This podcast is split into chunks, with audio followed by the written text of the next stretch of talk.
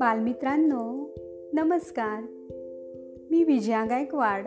आज तुम्हाला सांगणार आहे एक गमतीदार गोष्ट. गोष्टीचं नावच आहे गमाडी गंमत टोपीची. आणि लेखिका आहेत शोभा चित्रे. चला तर मग ऐकूया गोष्ट. ही गमाडी गंमत आहे एका लाल मखमली टोपीची. टोपीच्या या डोक्यावर केशरी रंगाचा रेशमी गोंडा होता आणि त्यामुळं ही टोपी छान ऐटदार दिसायची. ही टोपी होती बंटीची. बंटी हा बालवाडीत जाणारा तीन वर्षाचा गोड गोडूला मुलगा. त्याची शाळा सुरू व्हायची सकाळी अकरा वाजता. आणि सुटायची दुपारी दोन वाजता. पाठीवर निळ्या रंगाचे छोटेसे दप्तर अडकवून बंटी आईबरोबर बालवाडीत जायचा. उन्हाचा त्रास होऊ नये म्हणून आईने त्याच्यासाठी लाल मखमली आणि गोंडेदार टोपी विकत घेतली. डोक्यावर ही लाल टोपी घातलेला बंटी सशासारखा अगदी छान दिसायचा. बालवाडीत जाणारा बंटी हळूहळू मोठा झाला पहिलीत गेला. त्याची उंची वाढली. डोक्याचा आकारही वाढला. बंटी आता मोठा झाला पण टोपीचा आकार थोडाच वाढणार होता. ती होती तेवढीच राहिली.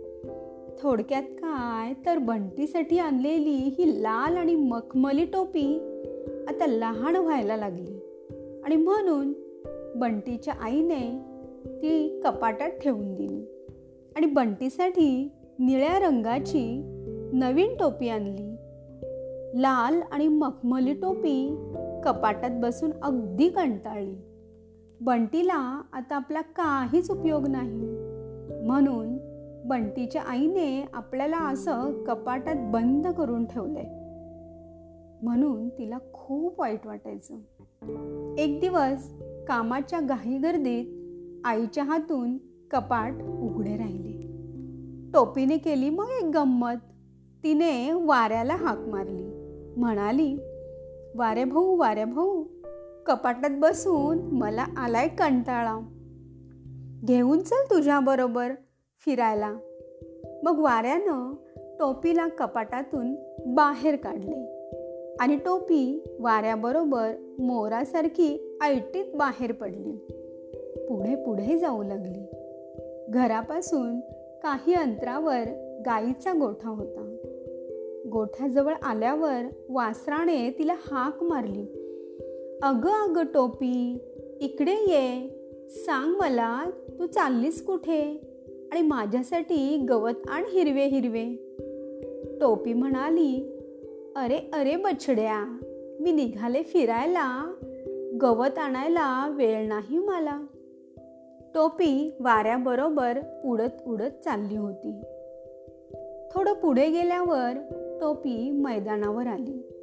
मैदानात कुत्र्याचे पिल्लू खेळत होते. टोपीला पाहताच ते म्हणाले टोपीताई टोपीताई थांब जरा. मी आहे एकटा. मला आला कंटाळा. माझ्याशी पकडापकडी खेळतेस का ग?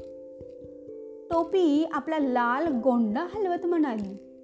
अरे अरे मोत्या सोनुल्या मी निघाले फिरायला. पकडापकडी खेळायला वेळच नाही मला.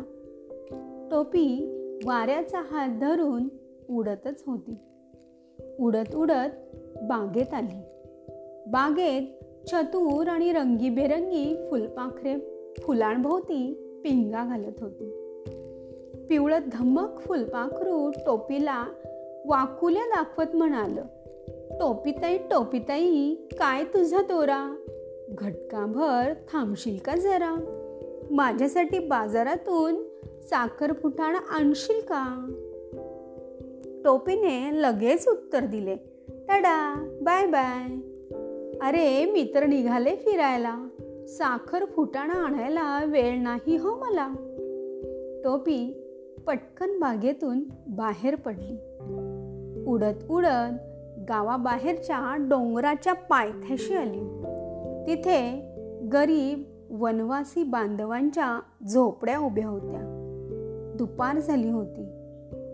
आकाशातला सूर्य रसरसलेल्या भट्टीसारखा तापला होता. आणि त्याच्या उष्णतेमुळे जमीनही तापली होती. एका झोपडी बाहेर रखरखीत उन्हात एका झाडाखाली छोटीशी मुलगी बसली होती.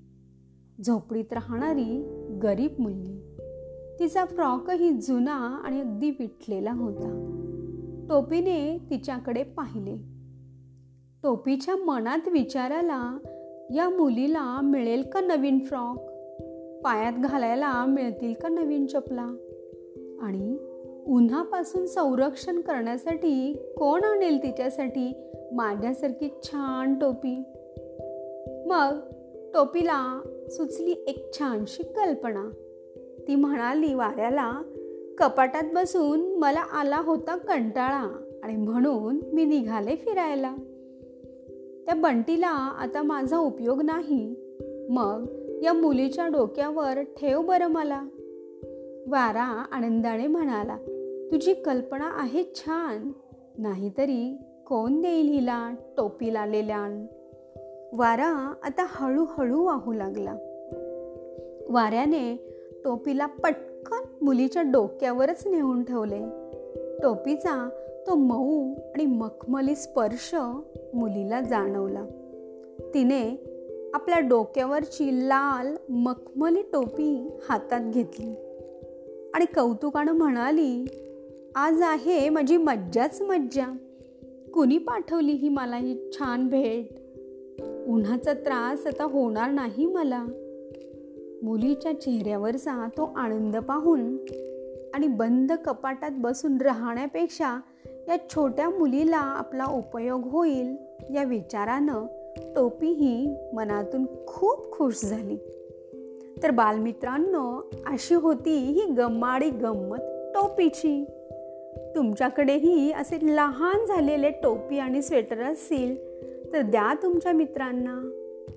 Bye bye.